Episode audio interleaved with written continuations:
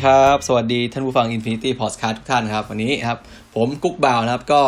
ขอยินดีต้อนรับนะครับ ท่านผู้ฟังทุกท่านนะครับ เข้าสู่รายการคนติดคุกนะครับสำหรับนะครับ EP นี้คนติดคุกของเราก็เป็น EP ที่อยู่ในซีรีส์ของอคุกกันเถอะเรานะครับ ก็จะเป็น EP ที่เกี่ยวกับการทำอาหารนะครับ แต่ละจานแต่ชนิดไปเลยคือครับคือเจาะจงอาหารชนิดนั้นๆไปเลย ตั้งแต่ตั้งแต่เรื่องที่มาของมันนะครับ แล้วก็เรื่อง วัตถุดิบแต่ละอย่างครับการเลือกซื้อการเตรียมแล้วก็การทำนะครับ แล้วก็ทีนี้เราก็จะมาเพื่อไม่ให้เป็นการเสียเวลานะก็จะมาเข้าเรื่องกันเลยนะครับ วันนี้ก็คนติดคุกนะครับ คุกกันเถอะเราวันนี้เป็นตอนตอนของข้าวมันไก่นะครับข้าวมันไก่นั่นเองก็คือข้าวมันไก่เนี่ยจะให้พูดตรงๆก็เป็นอาหารที่ผมชอบมากก็คือ ถ้าผมเจอร้านไหนที่ไม่เคยทานนะเป็นร้านใหม่ ๆ ไม่เคยทานแล้ว เวลาผ่านนะครับผ่านหน้าร้านผ่านร้าน เอ้ย เออโง่เฮงดีไก่ไก่ดูดีอะไรเงี้ยครับ ก็จะลองลองแวะกินดูนะครับ เกือบทุกร้านเลยครับ ก็โอเค ก็พูดถึงประวัติของข้าวมันไก่ก่อนเลยแล้วกันครับ ก็คือว่าข้าวมันไก่เนี่ยก็ถ้าเป็นชื่อเรียกภาษาอังกฤษนะเขาจะเรียกกันว่า Hainanese Chicken Rice นะครับ Hainanese Chicken Rice หรือว่าข้าวมันไก่ไหหลำนั่นเองครับ ซึ่งไหหลำเองนะครับก็เป็นพื้นที่นะครับ หรือว่าเป็นมณฑลที่อยู่ทางตอนใต้นะครับ ตอนใต้สุดของจีนนะครับที่เป็นเกาะนะครับ ถ้าทางทางตอนใต้ของจีนเนี่ยก็จะมีอีกอีกที่หนึ่งครับก็คือที่ยูนนานครับยูนนานเนี่ยก็จะอยู่อยู่ติดกับฝั่งภาคเหนือของไทยนะครับ อยู่ในโซนภาคเหนือของไทยก็คือเป็นไทยลาวอะไรประมาณนี้ครับ เพราะฉะนั้นประเทศไทยเนี่ยก็เลยจะได้จะได้รับนะครับ อิทธิพลจากอาหารยูนนานพอสมควรครับ คือประเทศไทยที่อยู่ฝั่งทางเหนือนะครับ แล้วก็อาหารไทยล้ำเหมือนกัน เพราะว่าเมื่อก่อนเนี่ยครับ ด้วยที่ด้วยความที่ไหหลำเนี่ยเป็นเป็นเกาะนะครับเป็นเกาะเป็นประเทศเอ้ยเป็นเอ่อเป็นพื้นที่ที่เป็นเกาะที่อยู่ล่างสุดของประเทศจีนนะครับทีนี้พอเกิดการอพยพขึ้นนะเขาก็ก็นั่งเรือใช่ไหมก็นั่งเรือกระจายไปกระจายไปตามประเทศต่างๆ ที่อยู่ในเขตเอ่อเอเชียตะวันออกเฉียงใต้นะครับ ก็ไล่ตั้งแต่เวียดนามนะครับ เวียดนามอะไรนะพม่านะครับ ไทยสิงคโปร์มาเลเซีย อินโดนีเซียฟิลิปปินส์อะไรมานี้นะครับ ก็เลย อาหารไหหลำเนี่ยก็เลยมีอิทธิพลครับมีอิทธิพลกับประเทศไทยเอ้ยประเทศที่อยู่ในโซนเอเชียตะวันออกเฉียงใต้เยอะนะครับ ทีนี้ โดยตัวข้าวมันไก่เองเนี่ยนะครับ มันได้ชื่อว่าเป็นอาหารประจำชาตินะครับอาหารประจำชาติของประเทศสิงคโปร์เลยก็ว่าได้นะครับ เพราะว่า ถ้าเกิดใครเคยไปเที่ยวสิงคโปร์นะก็คืออาหารที่เขาเรียกว่าเป็นเป็นหน้าเป็นตาเป็นเอกลักษณ์ของ ของสิงคโปร์เลยคือข้าวมันไก่นะครับข้าวมันสิงคโปร์ครับ ก็เหมือนกับอาหารไทยใช่ไหมอาหารไทยก็มีหลากหลายหน่อย อาจจะเป็นต้มยำกุ้งเป็นต้มข่าไก่เป็นผัดกะเพราเป็นส้มตำอะไรประมาณนี้นะครับ แต่ว่าถ้าพูดถึงสิงคโปร์แล้วส่วนใหญ่ทุกคนก็จะนึกถึงข้าวมันไก่เป็นหลักนะครับ ทีนี้พูดถึงข้าวมันไก่ในแต่ละในแต่ละประเทศนะครับ ก็คือข้าวมันไก่เนี่ยจะดังมากนะคือได้รับความนิยมมากใน ในประมาณ3าสี่ประเทศนี้ก็คือประเทศไทยนะครับ ประเทศไทยแน่นอนแล้วครับ ประเทศสิงคโปร์มาเลเซียนะครับคือเป็นสามประเทศที่อยู่อยู่นอกอยู่นอกประเทศจีนแล้วก็เป็นแล้วก็ข้าวมันไก่เนี่ยได้รับความนิยมนะครับ ก่อนจะพูดถึงประเทศไทยนะครับ ก่อนจะพูดถึงประเทศไทยก็ก็อธิบายจะอธิบายของหน้าตาครับของข้าวมันไก่ของทางแต่ประเทศอื่นให้ฟังก่อนนะครับ ตัวข้าวมันไก่สิงคโปร์เองเนี่ยลาเสิร์ฟส่วนใหญ่แล้วนะครับเขาจะเสิร์ฟแยกกันมาครับระหว่างข้าวมันกับไก่สับนะครับ แล้วก็จะมีเครื่องเคียงครับก็จะเป็นพวกน้ำซุป หรือว่าอาจจะเป็นสลัดผักนะครับ แต่ส่วนใหญ่ก็จะหลักๆก็จะมีแค่ข้าวข้าวกับไก่สับนะครับแล้วก็มีน้ำซุปมาบ้างนิดนิดหน่อยนะครับ แล้วก็ของมาเลเซียก็เหมือนกันครับ ฝั่งมาเลเซียก็จะเสิร์ฟนิยมเสิร์ฟเป็นจานแยกครับก็คือมีไก่สับแล้วก็มีข้าวมันนะครับ แต่ว่าของมาเลเซียที่ผมเคยไปทานมาก็เขาก็จะที่ดัง ๆ ก็คือเป็นข้าวมันไก่ของของอีโปนะครับอีโปก็เป็นรัฐอยู่รัฐหนึ่งเป็นเมืองที่อยู่ในรัฐรัฐทางตอนเหนือของของมาเลเซียนะครับก็คือจะติดกับจะอยู่ใกล้ๆกับประเทศไทยไม่ติดนะก็คือเป็นรัฐเบลักนะครับข้าวมันไก่ของอีโปเนี่ยจะจะดังมากนะเขาจะเรียกว่าเออเป็นไอบีนสปราวนะครับเป็นบีนสปราวชิคเก้นไรก็คือเป็นเป็นข้าวมันไก่แล้วก็จะมีจะเสิร์ฟคู่กับ เป็นบีนสปาก็คือถั่วงอกนะครับ ถั่วงอกส่วนมากจะเป็นถั่วงอกผัด ผัดกับซีอิ๊วน้ำมันงาอะไรประมาณนี้ครับแล้วก็ราดซุปไก่นิดหน่อยนะครับ แล้วก็ทานคู่กับข้าวมันไก่ข้าวมันแล้วก็ไก่สับนะครับ อันนี้ก็จะใกล้เคียงกับอของสิงคโปร์นะครับ ก็คือไก่ก็จะเสิร์ฟแยกกันใช่ไหมแต่ว่าข้าวมันไก่ในประเทศไทยในประเทศไทยเนี่ยส่วนใหญ่แล้วเราจะเสิร์ฟเป็นแบบแบบอาหารจานเดียวนะครับ คือเป็นอาหารจานเดียวแบบ เร่งด่วนกินได้รวดเร็วทันทีเหมือนข้าวราแกงอะไรประมาณนั้นเลยครับ ก็คือจะเสิร์ฟข้าวมันนะครับ แล้วก็มีไก่สับโปะหน้านะครับ แล้วก็มีน้ำจิ้มให้มีน้ำซุปให้นะครับ แต่ว่าถ้าเป็นเราก็สามารถสั่งแยกเป็นไก่สับจานได้ แยกแยกทานกับข้าวมันนะครับถ้าใครถ้าใครชอบแบบทานไก่เยอะทานข้าวเยอะอะไรแบบนี้นะครับ ทีนี้ ก็ถ้าให้พูดถึงส่วนประกอบนะครับ ส่วนประกอบของของข้าวมันไก่สิงคโปร์กับมาเลเซีย ก็คือแทบจะมีความคล้ายคลึงกันอยู่มากเลย ต่างกันแค่เรื่องของ น้ำจิ้มนะครับ น้ำจิ้มของมาเลเซียเนี่ย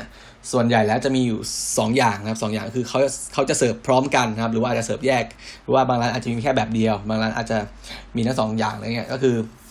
จะเป็นซีอิ๊วนะครับซีอิ๊ว แล้วก็จะเป็นเป็นพริกนะครับ เป็นเป็นคล้ายๆพริกตำกับน้ำส้มนะครับ เป็นพริกน้ำส้มอะไรมาแหละ ถ้าเทียบกับบ้านเรานะครับ แล้วก็ถ้าเป็นของมาเลเซียเนี่ยครับ เอ้ย ถ้าเป็นของสิงคโปร์เนี่ย ส่วนใหญ่แล้วจะมีประมาณสามอย่างนะครับ หรือว่าสี่อย่างขึ้นไปนะครับสามสามหรือสี่อย่างนะครับสามอย่างก็จะมีซีอิ๊วนะครับซีอิ๊วซีอิ๊วมีเอ่อพริกตำนะครับพริกตำหรือว่าพริกสับหรือว่าพริกน้ำส้มนะครับแต่ส่วนใหญ่แล้วจะเป็นจะเป็นพริกตำนะเป็นพริกตำพริกบดพริกสับแล้วก็ใส่มาใส่น้ำซุปไก่มานิดหน่อยนะครับอาจจะใส่เกลือนิดหน่อย หรือว่าบางที่ก็อาจจะเห็นใส่น้ำส้มสายชูบ้างแต่ว่าก็ก็ไม่ค่อยเยอะนะครับ แล้วก็ เป็นขิงสับนะครับขิงกับกระเทียมสับแล้วก็ใส่น้ำมันงาหรือว่าน้ำมันไก่ หรือว่าน้ำมันพืชทั่วไปนะครับ ก็คืออันนี้จะเป็นหลักๆ ของข้าวมันไก่สิงคโปร์ก็จะมีน้ำจิ้มให้ 3 อย่างนะครับ แล้วก็ที่เห็นได้บ่อยอีกเหมือนกันก็คือเป็นพวกต้นหอมสับนะครับเป็นต้นหอมสับแล้วก็ปรุงรสชาติด้วยเกลือ แล้วก็อาจจะมีน้ำมันงานิดหน่อยนะครับ ก็จะเป็นน้ำจิ้มของทาง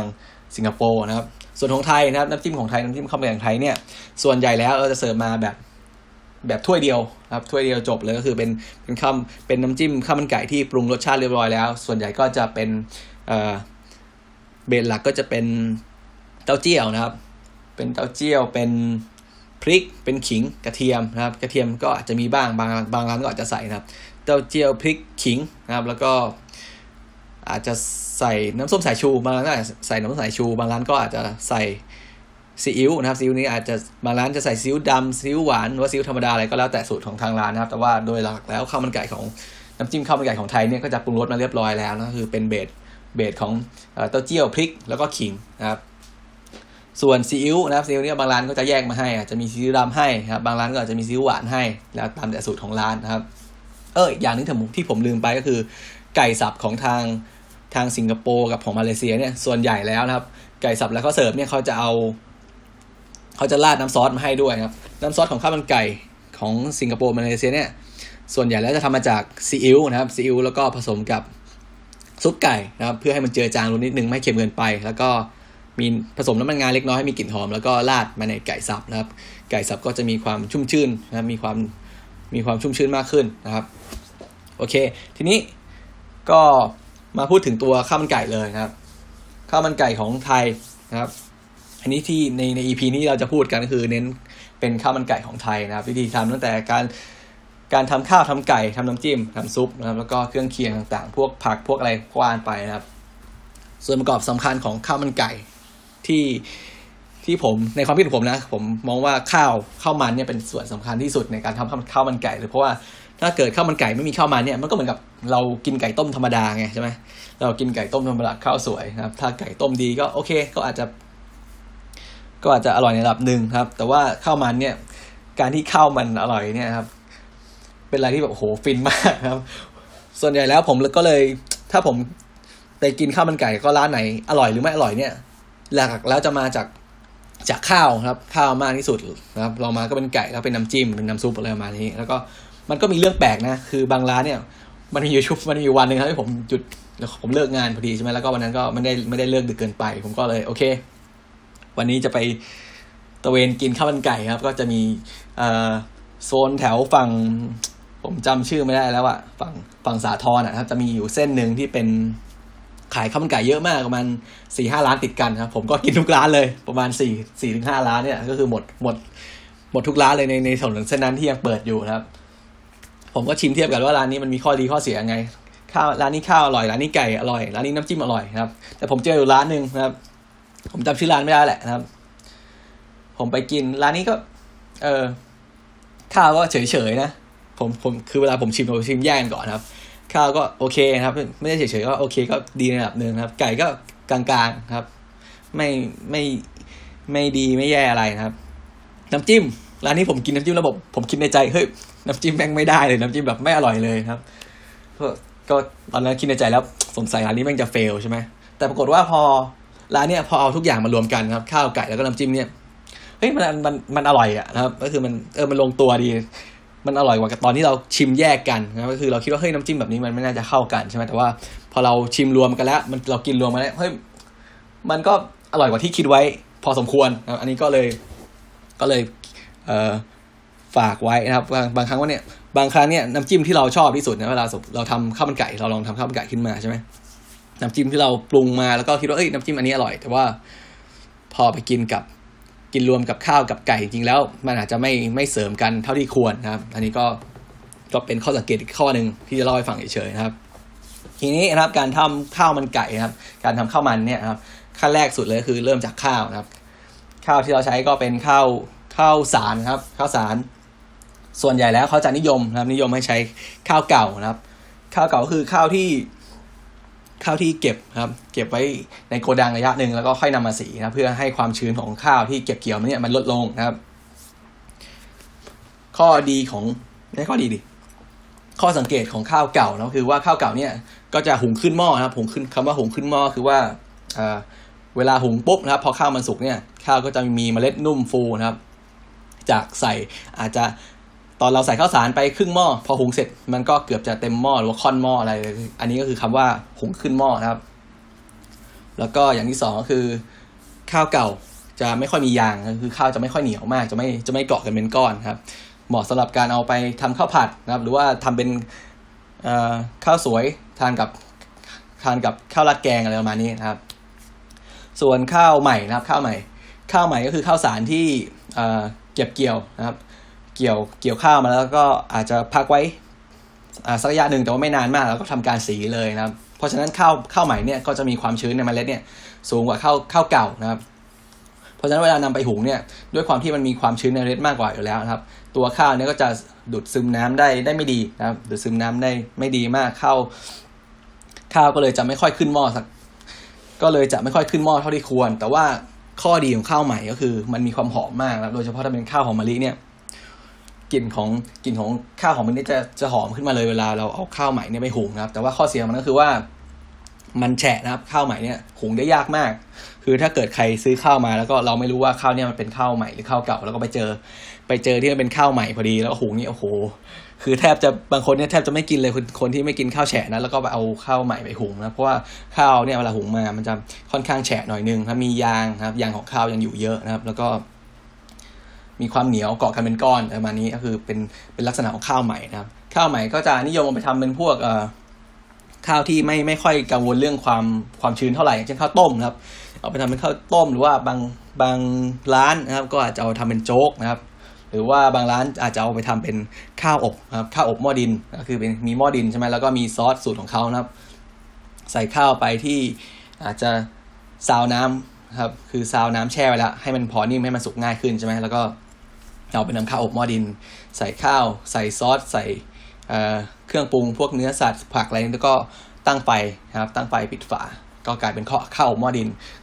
ข้าวอบหม้อดินที่ทำโดยใช้เอ่อข้าวใหม่เนี่ยก็จะมีความหอมมากนะครับหอมเป็นพิเศษนะครับ อันนี้ก็เป็นข้อสังเกตระหว่างข้าวเก่าข้าวใหม่นะครับ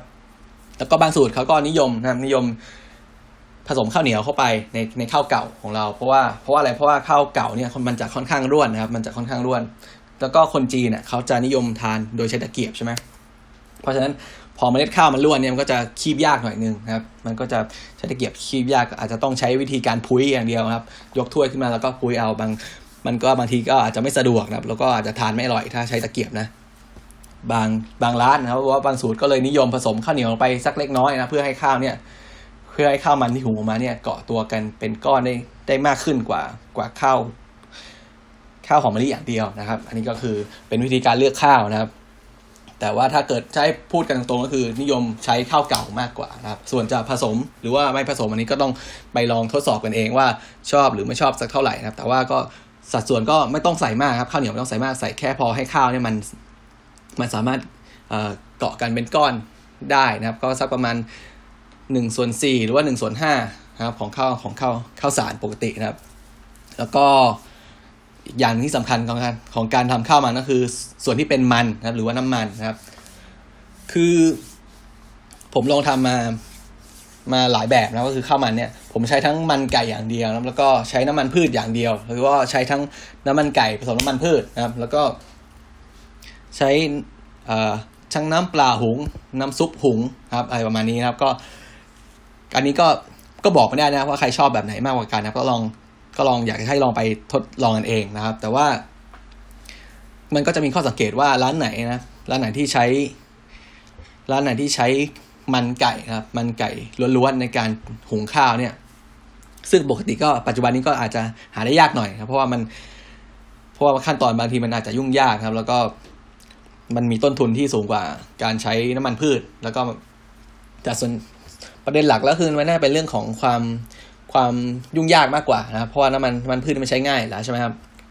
ทีนี้ บางคนเนี่ยเวลาทานข้าวมันนะครับ ที่ทำจากมันไก่นะครับ ที่เจียวจากมันไก่เนี่ยก็จะบางคนก็จะไม่ชอบเพราะว่ามันจะมีกลิ่น มันจะมีกลิ่นของไก่อยู่เล็ก ๆ นะครับ เป็นเป็นเป็นกลิ่นสาบนะครับ วิธีแก้ก็อาจจะใช้เอ่อเอามันไก่เนี่ยไปเจียวกับพวกหอมนะครับ พวกหอมซอยครับ พวกขิงซอย ก่อนครับ เพื่อดับกลิ่นดับกลิ่นของของสาบไก่ แล้วก็เราพอได้น้ำมันแล้วก็ตักตักกากหอมกากขิงขึ้นมาครับ ตักกากไก่ขึ้นมาครับ แล้วก็เอามันเนี่ยไปหุงข้าวไปผัดแล้วก็ไปหุงนะครับ ส่วนถ้าใครใช้น้ำมันพืชก็จะสะดวกหน่อยคือเอาเอาเอาน้ำมันเนี่ยเอาน้ำมันพืชเนี่ยไปผัดกับข้าวได้เลยนะครับ แล้วก็ทีนี้ก็จะมีเคล็ดลับนะครับไม่มีเคล็ดลับสิมี ข้อสังเกตในการเลือกน้ำมันที่เอาไปผัดข้าวอีกนะครับ ถ้าเกิดเราใช้น้ำมันที่มันมีกลิ่นกลิ่นเฉพาะมากๆ อย่างเช่นน้ำมันมะกอกนะครับ แต่ว่าก็อาจจะไม่เห็นหรอกนะครับ ใครที่เอาน้ำมันมะกอกไปทำข้าวมันไก่นะอาจจะไม่ค่อยเห็นนะแต่ก็อาจจะมีไงคนที่แบบที่บ้านไม่มีน้ำมันอื่นเลยมีน้ำมันมะกอกอย่างเดียวก็ใช้ได้นะไม่ไม่ได้ว่าอะไรนะครับ ก็ให้เลือกสูตรที่เป็น extra light หน่อยแล้วกันก็คือ มันก็จะกลิ่นของมะกอกก็จะเบาบางนะครับ ที่นิยมกันที่เราเห็นกันก็ส่วนมากก็จะเป็นน้ำมันถั่วเหลืองใช่ไหม พบด้วยตามบ้านทั่วไปก็น่าใช้อยู่แล้วน้ำมันถั่วเหลืองน้ำมันถั่วเหลืองเนี่ยก็จะไม่ค่อยมีกลิ่นของถั่วสักเท่าไหร่นะครับ แต่ว่าถ้าเกิดบางคนที่เขาไม่ทานถั่วนะครับ แล้วก็เขามีจมูกไวมากเนี่ยบางคนก็อาจจะไม่ชอบกินถั่วก็ การใช้น้ำมันถั่วเหลืองเนี่ยก็จะอาจจะมีกลิ่นมีกลิ่นของถั่วเหลืองเนี่ยแทรกเข้ามาในข้าวได้นะครับ อันนี้ก็แนะนำให้ใช้เป็นน้ำมันลำข้าวนะครับ น้ำมันรำข้าวน้ำมันรำข้าวนี่ก็จะมีราคาสูงกว่าน้ำมันถั่วเหลืองนิดหน่อยนะครับ แต่ว่าข้อดีของน้ำมันรำข้าวคือว่ามันจะ มันจะไม่มีกลิ่นนะครับ มันจะไม่มีกลิ่นของ ไม่มีกลิ่นของถั่วเหลืองนะครับ หรือว่ากลิ่นของสาบไก่ คือถ้าใครถ้าใครไม่ชอบกลิ่นสาบไก่นะครับ ก็สามารถใช้น้ำมันรำข้าวนะครับ ผัดข้าวหรือว่าทำข้าวมันแทนได้ เพราะว่าตัวน้ำมันรำข้าวเองเนี่ยกลิ่นมันก็จะคล้ายๆข้าวนั่นแหละครับ คล้ายๆข้าวที่ผ่านการคั่วหรือว่ากลิ่นของรำนะครับ อันนี้ก็เป็นวิธีเลือกน้ำมันในการในการผัดทำข้าวมันไก่นะครับ วิธีทำเลยข้าวมันไก่นะครับ วิธีทำในส่วนของข้าวมัน อย่างแรกเลยที่เราต้องเตรียมก็คือมีข้าวนะครับ ข้าวสวยนะครับไม่ใช่ข้าวสวยข้าวสารนะครับ มีข้าวสารที่เอาไว้อ่าซาวน้ำมาแล้วครับ เอาไปซาวแล้วก็ไปไป ใส่กระชอนไว้นะครับ ให้มันให้มันให้มันหมาดหมาดหน่อยนึงนะครับ แล้วก็ก็ตั้งกระทะนะครับ ตั้งกระทะใส่น้ำมันครับ น้ำมันของเราไม่ว่าจะเป็นน้ำมันพืชหรือว่าน้ำมันไก่ก็ตาม แล้วก็ใส่เเครื่องปรุงครับเครื่องปรุง อันนี้ก็คือเครื่องเครื่องปรุงที่ผมพูดถึงก็คือเป็นพวกกระเทียมขิง แล้วก็เป็นใบใบเตยนะครับ บางร้านก็อาจจะใส่ใบเตยบางก็ก็อาจจะไม่ใส่นะครับบางคนอาจจะไม่ชอบกลิ่นใบเตยในข้าว แต่ว่าผมส่วนตัวแล้วผมชอบนะเพราะว่ามันทำให้กลิ่นข้าวนี่มีมีกลิ่นหอมมาก แล้วก็ด้วยความที่มันมีกลิ่นของใบเตยนะครับ มันจะทำให้เรารู้สึกว่าข้าวเนี่ยมีรสชาติหวานนะครับ มีรสชาติหวานขึ้นมาเล็กน้อยด้วยนะครับ คือเป็นการเพิ่มเพิ่มกลิ่นเพิ่มรสให้ข้าวนะครับ แล้วก็ส่วนของตัวกระเทียมเองครับ ตัวกระเทียมเองเนี่ยถ้าเป็นกระเทียมสับแบบ เราสับหรือว่าปั่นละเอียดเลยแล้วเอาไปผัดเนี่ย มันทำให้ข้าวเราเนี่ยมีรสชาติหวานมากขึ้นนะเวลาหุงเสร็จนะครับ เพราะว่ากระเทียมเองครับเวลาเราสังเกตไหมเวลาทำพวกผัดผักหรือว่าผัดอะไรก็ตามที่เราใส่กระเทียมลงไปนะครับ แล้วก็เราเราเจียวเราผัดกระเทียมให้มันพอสุกอะพอกระเทียมสุกมันก็จะหวานครับ อันนี้ก็เป็นวิธีนะครับในการเลือกการใช้พวกกระเทียมขิงแล้วก็ ใบเตยครับ ใส่ลงไปในในกระเทียมก่อนนะครับ ขิงก็อาจจะบางคนก็อาจจะหั่นเป็นแว่นครับ บางคนก็อาจจะทุบให้แบนๆแล้วเอาลงไปผัดอันนี้ก็ใช้ได้เหมือนกันครับ แต่ว่าแนะนำว่าให้เอานะครับให้เอาพวกขิงนะครับกระเทียมแล้วก็ใบเตยเนี่ยลงไปผัดในน้ำมันก่อน ให้น้ำมันเนี่ยมีกลิ่นหอมก่อน เพราะว่า น้ำมันเนี่ยครับสามารถเก็บ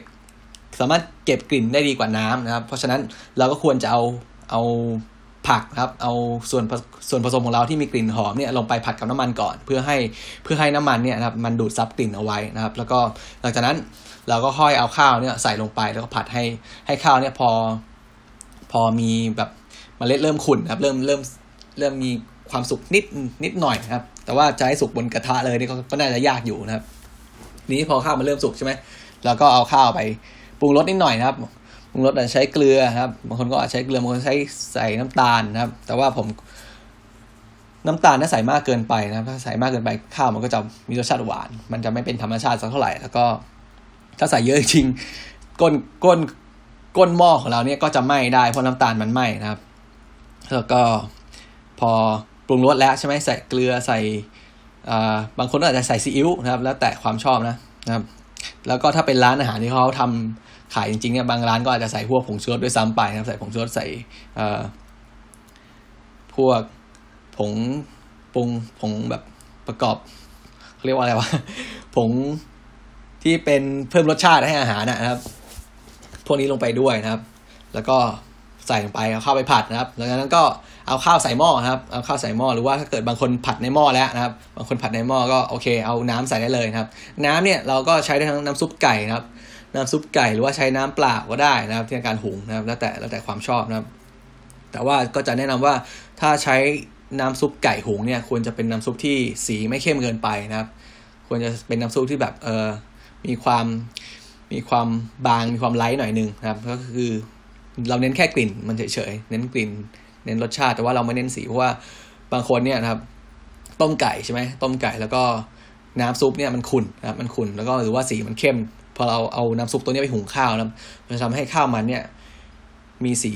มีสีเข้มนะครับค่อนข้างมีสีเข้มพอสมควรนะครับเพราะฉะนั้นถ้าเกิดเราไปทานข้าวมันไก่ที่ไหน แล้วก็สังเกตว่าเออข้าวเขามีสีค่อนข้างเข้มนะครับ ก็ให้สันนิษฐานว่าส่วนใหญ่แล้วนะครับ ส่วนใหญ่แล้วเขาจะใช้น้ำซุปของเขาเนี่ยในการหุงนะครับ ก็คือสีมันจะเข้มกว่ากันการใช้น้ำเปล่าปกติในการหุงนะครับ อันนี้ก็ส่วนเรื่องของการกะน้ำนะครับการใส่น้ำของของข้าวข้าวมันนะครับ ว่าควรใส่น้ำเท่าไหร่ เอาเป็นว่านะครับอันนี้พูดยากมันขึ้นอยู่กับข้าวที่เราใช้ด้วยนะครับ อันนี้คือปกติถ้าเราหุงข้าวตัวนั้นนะครับ คือปกติเรามีข้าวอยู่แล้วที่บ้านใช่ไหมข้าวสารตัวนี้เราใช้อยู่ประจำนะครับ แล้วก็ปกติเราจะหุงอัตราส่วน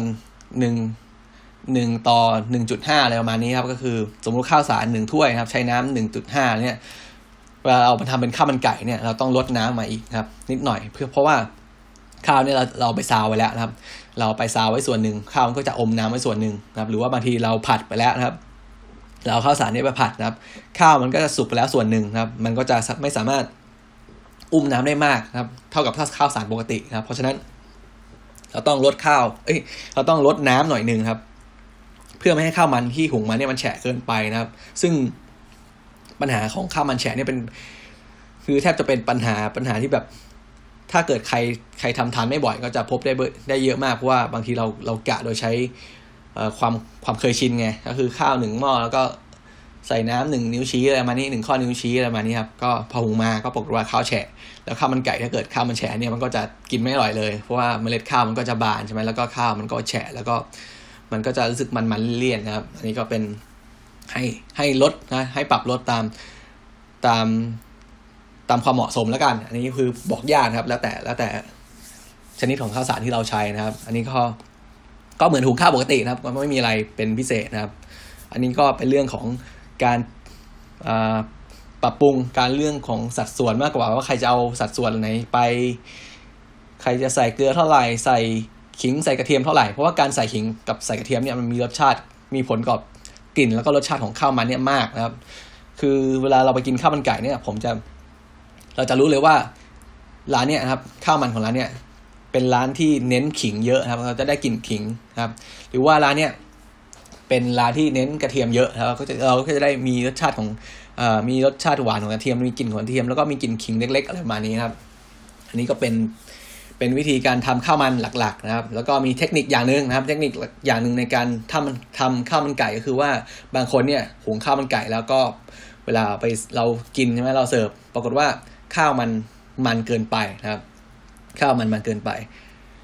อันนี้ก็ต้อง ผมก็บอกไม่ได้เหมือนกันว่า คุณควรจะใส่น้ำมันเท่าไหร่นะคือมันเป็นมันเป็นเรื่องของ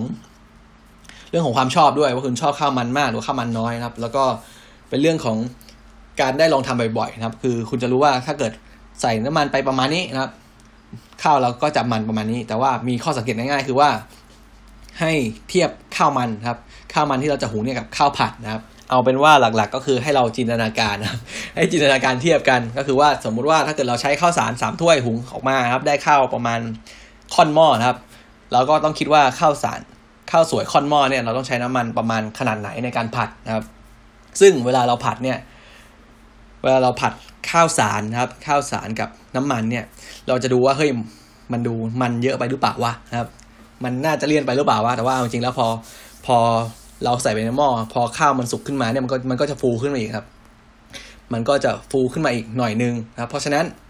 เวลาเราเอาข้าวข้าวสารเนี่ยไปผัดกับน้ำมันนะครับ ก็ให้ ให้คิดว่าให้มันให้มันเผื่อไป เผื่อกว่าที่เราคิดหน่อยนึงครับให้ให้มันมันให้มันมันมากกว่าที่เราคิดไปหน่อยหนึ่งเพราะว่าเราเราไม่ต้องไม่ต้องกลัวว่าเออตอนผัดเนี่ยมันดูเฮ้ยมีแต่ข้าวกับน้ำมันนะเพราะว่าพอเราหุงเนี่ยข้าวมันก็จะฟูแล้วก็มันก็จะสมดุลกันไปเองครับ แล้วก็มีเคล็ดลับอีกอย่างนึงคือว่าพอเราหุงข้าวเสร็จแล้วเนี่ยข้าวสุกแล้วใช่ไหมถ้าเกิดว่าข้าวเรามันหุงมาสวยพอดีนะครับ ก็ให้เอาทัพพีนะครับ เอาทัพพีหรือว่าทำการย้ายภาชนะเลยก็ได้ครับเอาทัพพีเนี่ยไปกวนข้าวขึ้นมาครับ ทัพพีเนี่ยตักข้าวขึ้นมาจากก้นหม้อเพราะว่าข้าวมันเนี่ยครับ เวลาเราหุงเสร็จใช่ไหมส่วนที่เป็นน้ำมันเนี่ย มันก็จะไปกองอยู่ก้นหม้อครับ เพราะฉะนั้นข้าวมันส่วนที่อยู่อยู่บน อยู่ส่วนบนบนของหม้อนะครับ กับส่วนที่อยู่ล่างๆของหม้อเนี่ยก็จะมีความมันไม่เท่ากันนะครับ มันก็เลยทำให้ เอ้ย เวลาจานแรก ๆ เนี่ย เหมือนเหมือนกับว่ามันจะข้าวมันจะมันน้อยไปนะนะครับ แต่ว่าพอกินไปกินไปนะครับ พอเหลือใกล้ๆสักครึ่งหม้อใกล้ๆค่อนหม้อแล้วนะครับ ปรากฏว่าข้าวมันเลี่ยนเกินไปก็เพราะว่าน้ำมันที่เราผัดเนี่ยมันมันไปมันไปสะสมกันอยู่ก้นหม้อครับวิธีแก้คือว่าพอหุงเสร็จนะครับก็ให้ทำการเอ่อ กวนข้าวนะครับทำการเขาเรียกว่าอะไรนะพุ้ยพุ้ยข้าวขึ้นมาพุ้ยข้าวขึ้นมาจากข้างล่างครับ แล้วก็ทำการกวนให้มันเข้ากันนะครับ หรือว่าถ้าเป็นร้านใหญ่ๆเลยเราสังเกตว่าพอเขาหุงเสร็จนะครับ พอเขาหุงเสร็จเขาก็จะถ่ายจากหม้อที่เขาหุงเนี่ย ไปใส่ในภาชนะที่เขาเอาไว้สำหรับทำการขายอะอย่างเช่นถ้าเป็นร้านใหญ่ใช่ไหมเขาหุงข้าวไว้แล้วนะครับเขาใช้หม้อหุงข้าว เสร็จปุ๊บเขาหุงเสร็จ เขาก็จะเอาหม้อจากที่หุงแล้วเนี่ยครับ ไปถ่ายไว้ในภาชนะที่เขาสำหรับจัดจานเสิร์ฟอย่างเช่นอาจจะเป็น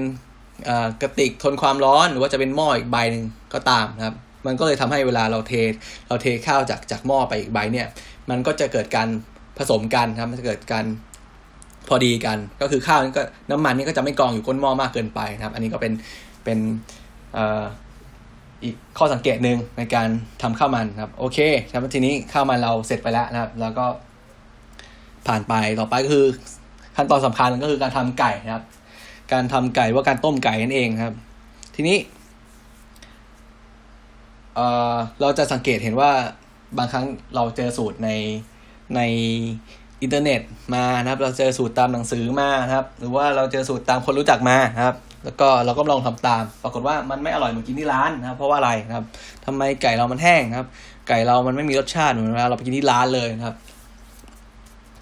ที่สำคัญที่สุดคือวิธีการต้มไก่นะเพราะว่าอะไรถ้าเราสังเกตดูนะครับ เวลาเราทำกินกันเองที่บ้านเนี่ย ถ้าเกิดบ้านที่มีคนน้อยๆ ด้วย เช่นอาจจะอยู่กันแค่คนเดียวหรือว่าสองคนการซื้อไก่มาต้มทั้งตัวก็คงจะเป็นเรื่องที่แบบเออดู ดูเยอะไปหน่อยครับ กินไม่หมดอะไรประมาณนี้นะครับ เราก็เลยนิยมซื้อไก่ชิ้นมาใช่ไหมเอ้ย เราชอบสะโพก เธอชอบอก เราก็ซื้ออกกับสะโพกมาอย่างละชิ้นสองชิ้นครับ ปรากฏว่าพอเอาไปต้มทำเป็นข้าวมันไก่ ปรากฏว่าไก่จืดไม่มีรสชาตินะครับ แห้งอะไรประมาณนี้นะครับ อันนี้ก็เพราะว่าอะไรเพราะว่าถ้าเราสังเกตดูตามร้านอาหารเขาจะต้มไก่ทั้งตัวนะครับ ตามร้านข้าวมันไก่เขาจะต้มทั้งตัว การที่การที่เราต้มไก่ทั้ง การที่เราต้มไก่ทั้งตัวเนี่ยมันทำให้ ไก่เนี่ย ความชื้นในตัวไก่เนี่ยมันสูญเสียไปน้อยมากครับ ยิ่งถ้าเป็นถ้าสังเกตดูนะร้านไหนที่แบบไก่อร่อยอะครับ ไก่ต้มมาพอดีนุ่มนะครับ เนื้อไม่แห้งเนี่ยให้สังเกตดูด้วยว่า ไก่ของเขาเนี่ยนะครับ ที่แขวนอยู่ที่แขวนอยู่ในตู้นะส่วนใหญ่แล้วเขาจะแยกชิ้นส่วนน้อยมาก คือว่าแทบจะต้มทั้งตัวเลย ไม่ตัดไม่ตัดหัวทิ้งด้วยนะครับ คือเป็นไก่ทั้งตัวมีหัวมีอยู่ครบ คออยู่ครบนะครับ บางร้านเนี่ยต้มทั้งส่วนที่เป็นตีนไก่ด้วยซ้ำนะครับคือ คือไก่ที่เราเอาไปต้มเนี่ยจะสังเกตเห็นจริง ๆ ก็คือแค่รอยรอยปาดคอรอยเชือดคอที่เอาเลือดออกนะตอนฆ่าไก่แล้วก็ช่องท้องมันครับ ตรงช่องท้องที่เราผ่าเพื่อเอาเครื่องในไก่ออกมาแล้วก็ล้างทำความสะอาดอะไรประมาณนี้นั่นเองครับ บางร้านก็จะเก็บไว้หัวไก่ก็เก็บไว้ด้วยครับบางร้านก็ส่วนที่เป็นตีนไก่เนี่ยครับที่เป็นหน้าแข้งไก่ตีนไก่เนี่ยกรงเล็บไก่เนี่ยเขาก็เก็บไว้ด้วยเขาไม่สับทิ้งเลย เพราะว่า หนึ่งด้วยอาจจะความที่ประหยัดเวลาด้วยครับสองคืออย่างที่บอกนะครับ การต้มไก่ทั้งตัวเนี่ย ยิ่งยิ่งเนื้อไก่ครับ เนื้อไก่ของเรามันมีรอยผ่ามากเท่าไหร่ครับ มีรอยผ่ามีรอยเชือดมากเท่าไหร่นะครับ เวลาไปต้มเนี่ย เนื้อไก่ก็จะสูญเสียความชื้นเนี่ยไปกับน้ำซุป หรือว่าน้ำต้มมากเท่านั้นนะครับ ก็เหมือนกับว่าเราต้มไก่ทั้งตัวกับไก่ชิ้นนั่นแหละ มาแยกมามาเปรียบเทียบกันก็สังเกตได้ชัดมากเลยนะครับ อันนี้ก็คือเป็นเป็น ปัจจัยอย่างหนึ่งแล้วนะครับ อย่างที่สองนะครับนอกเหนือจากการต้มไก่ทั้งตัวต้มไก่ชิ้นนะครับ ก็คือว่าเขาเรียกว่าการ stop การ stop cooking นะครับหรือว่าการช็อกนั่นเองนะครับ ก็คือสมมุติว่าครับไก่นะครับ ไก่เนี่ยเป็นไก่ เนื้อไก่เนี่ยเป็นสัตว์ที่ถ้าเกิดโดยเฉพาะส่วนที่เป็นอกนะครับ ถ้าเกิดมันสุกเกินไปเนี่ยโอ้โหมันจะมันจะแห้งนะครับมันจะแห้งมันจะเหนียวมันจะแข็งมันจะทานยากมากนะครับ เพราะฉะนั้น ถ้าเกิดร้านไหนที่เขาพิถีพิถันจริงๆครับพอเขาต้มไก่เขาจะเขาจะรู้เวลาแล้วพราะเขาทำประจำใช่ไหมเขาจะมีเวลาของเขาเขาโอเค ไก่น้ำหนักประมาณนี้นะครับ ต้มใช้เวลาเท่าไหร่ครับ แล้วก็พอต้มเสร็จนะครับเขาก็จะเอาไก่ขึ้นมา แล้วก็ไปแช่ในน้ำเย็นนะครับ น้ำเย็นจัดหรือว่าบางร้านอาจจะใช้น้ำน้ำอุณหภูมิห้องก็ได้ เพื่ออะไรครับ เพื่อทำการสต็อปคุกกิ้งหรือว่าเพื่อทำการเพื่อหยุดการหยุดความร้อนของการต้มอะครับ เพราะว่าสมมุติว่า เราคิดว่าเราต้มไก่ใช่ไหมเราไก่ต้มไปในน้ำร้อนจัดๆใช่ไหมร้อยองศาเนี่ยครับ ใช้อาจจะใช้เวลาสักครึ่งชั่วโมงนะครับ อันนี้คือไก่ชิ้นในกรณีเป็นไก่ชิ้นใช่ไหมทีนี้เนี่ยเนื้อไก่นะครับ เนื้อไก่มันสุกที่อุณหภูมิเจ็ดสิบองศา คือ อันนี้คือให้จำไว้เลยครับ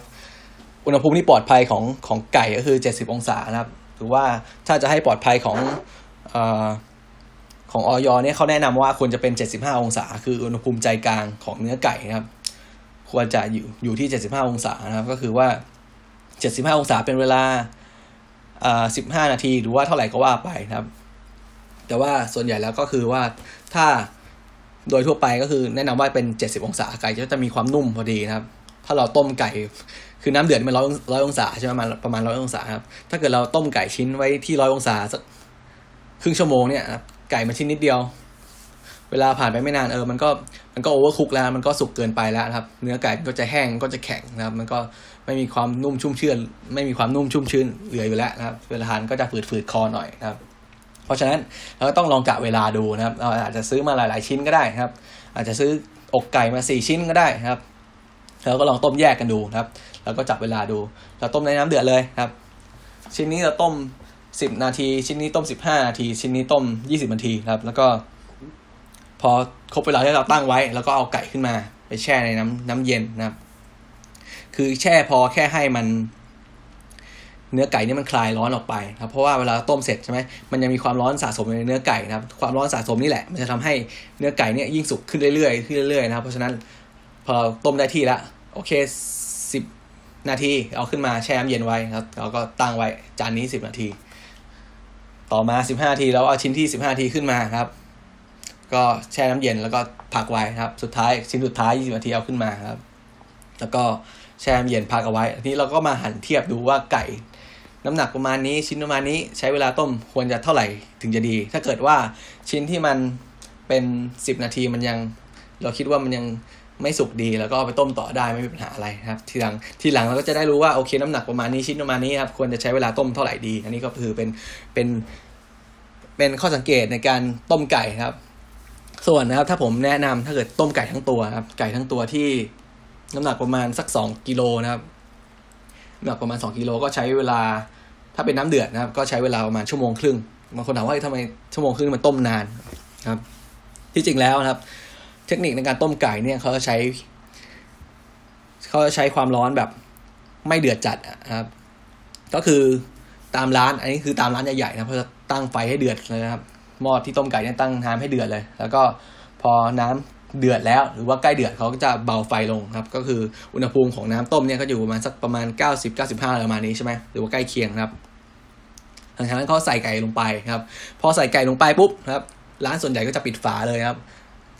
อาจจะใส่ไก่ไปสี่ห้าหกตัวก็ได้แล้วแต่แล้วปิดฝาเลยครับเอาฝาปิดแล้วก็เปิดไฟเบาเอาไว้นะเปิดไฟเบาเอาไว้เพื่อรักษาความร้อนนะครับไม่ให้ไม่ให้ความร้อนตกครับเพราะว่าไก่เนี่ยมันอุณหภูมิห้องหรือว่าไก่มันเย็นใช่ไหมครับ ทีนี้น้ำมันร้อนพอเราใส่ใส่ไก่ลงไปปุ๊บหลาย ๆ ตัวครับ น้ำจาก 95 องศา 100 องศาเนี่ยเจอไก่เย็นหรือว่าใจไก่อุณหภูมิห้องลงไป อุณหภูมิของน้ำก็จะตกลงมาครับอาจจะเหลือสักเอ่อแปดสิบเจ็ดสิบหกสิบแล้วก็ว่ากันไปครับคราวนี้ การที่ปิดฝาก็จะช่วยให้ความร้อนเนี่ยไม่ไม่ไม่ไม่สูญเสียเยอะเกินไป แล้วก็เราก็เปิดไฟเอาไว้เบาๆนะครับเป็นการเปิดไฟเบาๆ ซึ่งการต้มไก่นะครับ โดยใช้ไฟเบาๆเนี่ยครับในลักษณะเนี้ยมันเทียบได้กับการซูวีนะครับซูวีในปัจจุบันเลยก็ว่าได้คือเป็นเทคนิคในการให้ความร้อนแบบเอ่อคงที่นะครับ แล้วก็ช้าๆ แต่ว่าเรื่อยๆนะครับ มันจะทำให้เนื้อไก่เนี่ยมีความนุ่มนะครับ นุ่มชุ่มชื่นกว่า การต้มไก่น้ำเดือดนะครับ อันนี้ผมอธิบายไปแล้วในตอนในตอนเรื่องของการการต้มนะครับ ในเรื่องของการต้มแล้วก็ในเรื่องของไอ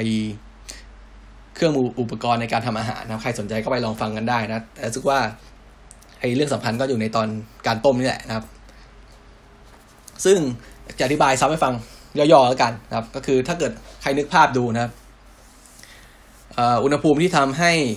เนื้อไก่สุกเนี่ยมันจะอยู่ที่ 70 องศาใช่ไหมน้ำเดือดนะครับ น้ำเดือดที่ร้อยองศาก็ทำให้ไก่สุกเหมือนกัน แต่ว่าถ้าเราสังเกตดูนะครับ ถ้าเกิดเรา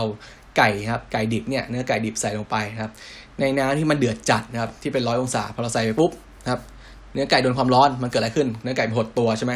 หดตัวกล้ามเนื้อของเส้นใยกล้ามเนื้อของไก่เนี่ยของเนื้อไก่มันก็จะหดตัวนะครับทำให้เนื้อไก่ที่ต้มหรือว่าทำอาหารโดยใช้ความร้อนสูงเนี่ยมันจะมีความเหนียวนะครับมีความแข็งนะครับกว่าเนื้อไก่ที่ ทำโดยใช้ความร้อนที่ต่ำๆนะครับ อาจจะ 70 องศา แล้วก็ให้ไป 70 องศาเรื่อยๆ จนถึงใจกลาง แล้วก็ต่อไปนิดนึงเพื่อความปลอดภัยนะครับ อันนี้ก็เหมือนกับว่า คือเป็นประมาณนี้แหละเหมือนกับว่าอาหารที่เราใช้ความร้อนไม่สูงมากครับ เส้นใยกล้ามเนื้อก็จะไม่หดตัวมากเท่ากับน้ำเดือดจัดไง อันนี้ก็คือเป็นเทคนิคในการทำไก่ต้มนะครับ โอเค เพราะฉะนั้นปัจจัยสำคัญในการทำไก่ต้มที่ทำให้ทำไก่กินที่บ้านกับทำไก่กินที่ร้านกับการไปกินที่ร้านนี่มันต่างกันก็คือ หนึ่งก็คือชิ้นส่วนของไก่แล้วครับ การต้มทั้งตัวหรือว่าการต้มเป็นชิ้นส่วนนะครับ อันนี้ก็คือปัจจัยแรกครับ อย่างที่สองครับก็คือวิธีการต้มนะครับ ใครสนใจก็ลองปรับดูได้นะครับ ถ้าเป็นชิ้นเล็ก ๆ นะครับ อาจจะซื้อมาลองก็ได้ ซื้ออกไก่มาลองก็ได้นะครับ แต่ว่านะครับผมบอกเลยว่าไก่เนี่ยยิ่งนะครับ ยิ่งมันมีรอยผ่าตามเนื้อมากเท่าไหร่ครับมันก็ยิ่งสูญเสียความสูญเสียน้ำได้ง่ายมากเท่านั้นครับมันก็จะยิ่งแห้งยิ่งแข็งง่ายนะครับ ถ้าทีนี้ถ้าเกิดใครสนใจจะไปลองต้มไก่ดูให้มันนุ่มนะครับ ก็ ถ้าผมแนะนำก็โอเคตั้งหม้อนะครับ ถ้าเป็นซื้อไก่มาสองชิ้นนะก็ตั้งหม้อใบเล็กๆที่พอใส่ไก่ได้สองชิ้นไม่ใส่น้ำนะครับ ใส่เกลือไปในน้ำหน่อยนึงนะครับ แล้วก็ตั้งไฟให้เดือดนะครับ ทีนี้พอไฟเดือดเอ้ยพอน้ำเดือดนะครับพอน้ำเดือดแล้วก็ปิดไฟปิดไฟเลย แล้วก็ใส่ไก่ลงไปนะครับ ใส่ไก่ลงไปแล้วปิดฝานะครับ ถ้าไม่มีฝาก็ไม่ต้องปิดนะครับ แต่ว่า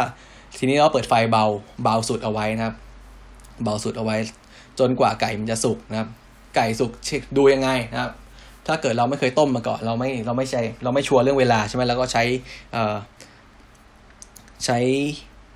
อุปกรณ์ปลายแหลมจิ้มดูนะครับ อาจจะเป็นพวกมีดเล็ก ๆ ก็ได้อย่ใช้มีดใหญ่ ถ้าเกิดเราใช้มีดใหญ่จิ้มบางทีน้ำในเนื้อก็จะออกมาเยอะเกินไปใช่ไหมพอเราเราต้มไปสักสิบนาทีสิบห้านาทีนะครับ หรือว่ายี่สิบนาทีเนี่ยเราก็เปิดเราก็เปิดฝามาดูแล้วก็จิบ ตักชิ้นไก่ขึ้นมาแล้วก็เอามีดนะครับ หรือว่าถ้ามีแท่งเหล็กเล็ก ๆ นะครับ ก็จิ้มไปได้นะครับ จิ้มไปถึงตรงกลางของเนื้อเลย แล้วก็ดึงออกมานะครับ ถ้าเกิดน้ำนะครับน้ำที่อยู่ในชิ้นไก่ออกมาเนี่ยยังขุ่นอยู่นะหรือว่าเป็นเลือดอยู่ แสดงว่าไก่มันยังไม่สุกนะครับ ก็ให้ต้มต่อไปอีกหน่อยนึงแต่ว่าก็คือคอยคอยเช็คเรื่อยๆนะครับ แต่ว่าถ้าเกิด จิ้มมาแล้วปุ๊บนะครับน้ำที่ออกมาไม่ไม่มีน้ำออกมาครับหรือว่าน้ำที่ออกมาเนี่ยใสนะครับก็แสดงว่าไก่เนี่ยสุกแล้วนะครับก็คือเอาไป stop cooking ครับเอาไปแช่ไปช็อกในน้ำเย็นได้แล้ว พร้อมที่จะประกอบอาหารนะครับ อันนี้ก็คือการต้มเทคนิคการต้มไก่นะครับ ส่วนการต้มไก่เนี่ยก็น้ำที่ใช้ต้มไก่นะครับ ก็บางคนนะครับก็อาจจะใส่กระเทียมใส่พริกไทยใส่ขิง ใส่ใบเตยแล้วก็ว่ากันไปนะครับ แต่ว่านะครับส่วนใหญ่แล้วร้านที่แบบ เขาขายข้าวมันไก่จริงจังนะครับเขาจะต้มน้ำใช้ต้มไก่ครับกับน้ำซุปไก่นี่เขาจะแยกกันเลยนะครับคำว่าแยกกันเนี่ยก็คือว่าบางบางทีครับเขาอาจจะต้มไก่เสร็จแล้วนะครับ น้ำที่เหลือจะต้มไก่เอาไปต้มน้ำซุปต่อก็ได้ แต่ว่าโดยส่วนใหญ่แล้วเขาจะแยกกันครับ เดี๋ยวจะไปพูดในในเรื่องของน้ำซุปอีกทีหนึ่งนะครับ ทีนี้ไก่พอโอเคนะพอเราต้มเสร็จแล้วใช่ไหมปุ๊บนะครับ แช่สุกแล้วไปแช่ในน้ำเย็น stop cooking ขึ้นมา แค่ให้แค่ให้ไก่มันคลายร้อนนะครับ อย่าให้มันเย็นอย่าให้มันเย็นเกินไปนะเพราะมันเดี๋ยวมันจะกลายเป็นไก่เย็นนะครับเออไก่เย็นพูดถึงเรื่องไก่เย็นนะครับ ไก่เย็นเนี่ยข้าวมันไก่ของทางฝั่งสิงคโปร์หรือว่าทางฝั่งของมาเลยเนี่ยเขานิยมเสิร์ฟที่อุณหภูมิห้องนะคือ ไก่ของเขาเนี่ยจะค่อนข้างเย็นนะครับ ต่างจากต่างจากไก่ไทยนะครับ ไก่ข้าวมันไก่ในไทยนี่ส่วนมากก็จะอุ่นหน่อยนึง อย่างอย่างน้อยก็คือมากสุดก็คืออุณหภูมิห้องอะคือแทบจะไม่แทบจะไม่เห็นแบบไก่แบบเย็นๆชืดๆเลยครับ แต่ส่วนมากไทยจะนิยมเสิร์ฟแบบไก่อุ่นๆมากกว่านะครับ อันนี้ก็เป็นข้อสังเกตเหมือนกันนะครับ ทีนี้สมมุติเราต้มเสร็จแล้วนะครับ stop cooking เสร็จแล้วเอาไปจุ่มในน้ำเย็นแค่พอให้มัน คลายร้อนออกครับ เนื้อไก่อย่างพออุ่นๆหน่อย อันนี้ก็คือโอเค เอาขึ้นมาครับ ไม่อยากให้ผิว ไม่อยากให้หนังของไก่เนี่ยมันแห้งมากเกินไปนะครับแล้วก็อาจจะเอาน้ำมันงาครับ น้ำมันงาหรือว่าน้ำพืชน้ำมันพืชก็ได้ถ้าบางคนไม่ชอบกินน้ำมันงานะเอาไปทาทานะครับ ทาทาตามผิวไก่หน่อยหนึ่งผิวไก่ก็จะไม่แห้งเกินไปนะครับ ทีนี้นะพูดถึงเรื่องการการเลือกไก่ครับแล้วผมข้ามตอนขั้นตอนการเลือกไก่ไม่ได้ยังไงก็ไม่รู้ไปพูดถึงตอนการต้มไก่ซะก่อนนะครับ เอาเป็นว่าง่ายๆสั้นๆเลยก็คือละกันก็คือว่าไก่เนี่ยครับ ไก่ที่เรานิยมบริโภคกันในไทยก็จะมีอยู่สองสองอย่างหลักๆ ก็คือการเป็นไก่เนื้อนะครับ ไก่เนื้อคือว่าเป็นไก่ฟาร์มที่มาจากฟาร์มรวปิด แล้วเป็นไก่เนื้อที่เลี้ยงไว้เพื่อเอาเนื้อนะครับ แล้วก็เป็นไก่บ้านครับคำว่าไก่บ้านเนี่ย มันก็หมายความได้ทั้งไก่ที่ซื้อตามตลาดสดนะครับที่เป็นที่เป็นเอ่อซื้อรับซื้อมาจาก ชาวบ้านอีกทีหนึ่งหรือว่าเป็นไก่ไก่พันธุ์ไก่พันธุ์พื้นเมืองนะครับที่ เอาไปเลี้ยงแบบฟาร์มระบบปิดก็ได้นะครับ หรือว่าเป็นเป็นฟาร์มเปิดเป็นแบบ free range ก็ได้นะครับ อันนี้ก็คือหลักๆก็คือคำว่าไก่เนื้อกับไก่บ้านนะครับ ไก่เนื้อคือแน่นอนเราพบเห็นได้ทั่วไปตามแผงนะครับ แผงขายเนื้อสัตว์นะครับ อันนี้คือไก่เนื้อ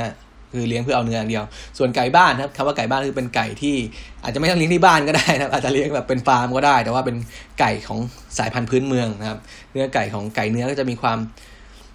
ถ้าเป็นไก่เนื้อก็จะมีความนุ่มกว่านะครับ มีความนุ่มกว่า เนื้อเยอะกว่านะครับ มันเยอะกว่า ส่วนไก่บ้านนะครับ ไก่บ้านก็จะมีความบางคนชอบคิดว่าไก่บ้านมันเหนียวนะครับ ไก่บ้านกินยากนะครับ อันนี้คือ อย่าถ้าเกิดคุณต้มไก่ถูกวิธีเนี่ยโอ้โหมันจะเป็นอะไรที่แบบสุดยอดมาก เพราะว่าเนื้อของไก่บ้านเนี่ยมันก็จะมีความมีความเด้งครับใช้พูดผมไม่ใช่คำว่าเหนียวนะผมใช้คำเหมือนกับเด้งสู้ฟันอะครับคือเคี้ยวอร่อยมากครับกินอร่อยมาก คือ ถ้าใครเคย เป็นไทยเชื้อสายเชื้อสายจีนใช่ไหมแล้วก็ไหว้เจ้ากันมีไหว้เจ้ากันส่วนมากก็ใช้นิยมใช้เมื่อก่อนเขาจะนิยมใช้ไก่บ้านนะครับต้มแล้วก็โหกินอร่อยมากครับ กินต้มเสร็จใหม่ๆไหว้เสร็จแล้วก็กินจิ้มกับน้ำจิ้ม เด็ดมากนะครับ ไก่บ้านก็จะมีความเหนียวกว่านะครับเนื้ออาจจะน้อยกว่า มันอาจจะน้อยกว่า แต่ว่าเนื้อรสเนื้อของไก่บ้านเนี่ยจะมีรสชาติกว่า มีความเด้งสู้ฟันมากกว่านะครับ เพราะอะไรเพราะว่ามันเป็นเรื่องของอายุของไก่นะครับอายุของไก่ ผมเคยพูดไปหลายรอบแล้วว่าเนื้อสัตว์เนี่ยครับยิ่งเป็นสัตว์ที่มันอายุน้อยเท่าไหร่รสชาติของเนื้อสัตว์เนี่ยก็จะยิ่งจะยิ่งแบบไม่พัฒนามากเท่าที่ควรครับ แล้วยิ่งไก่ที่เป็นไก่เนื้อที่เลี้ยงในฟาร์มระบบปิดเนี่ยครับอายุมันน้อยมากอายุแค่ประมาณสัก เดือนกว่าๆเขาจับค่าแล้วครับ ออกมาจากไข่ได้สามสิบประมาณสามสิบกว่าวันสี่สิบกว่าวัน ก็จับค่าแล้วครับ ก็กลายเป็นไก่เนื้อ คิดดูอายุประมาณเดือนครึ่งเนี่ย มันจะมีรสชาติอะไรใช่ไหมต่างกับไก่บ้านนะครับ ไก่บ้านเนี่ย เดือนครึ่งมันยังมันยังมันยังผอมกระหล่องเลย เอาไปกินอะไรไม่ได้เลยครับ ไก่บ้านเนี่ยระยะที่เอามาขายขายการส่วนมากจะน้ำหนักประมาณ 2กิโล1.8โลครับมานี้ จะใช้เวลาเลี้ยงประมาณ 4 เดือนครับ4เดือนถึง 5 เดือนขึ้นไปนะครับ อันนี้คือไก่บ้าน เพราะฉะนั้นแค่ระยะเวลามันก็ต่างกันแล้วครับ รสชาติของของไก่ไก่บ้านไก่เนื้อเนี่ยไก่บ้านก็จะมีเวลาในการพัฒนารสชาตินี่ได้มากกว่าไก่เนื้อนะครับ รสชาติของไก่บ้านก็เลยดีกว่า มีความส่วนเรื่องความ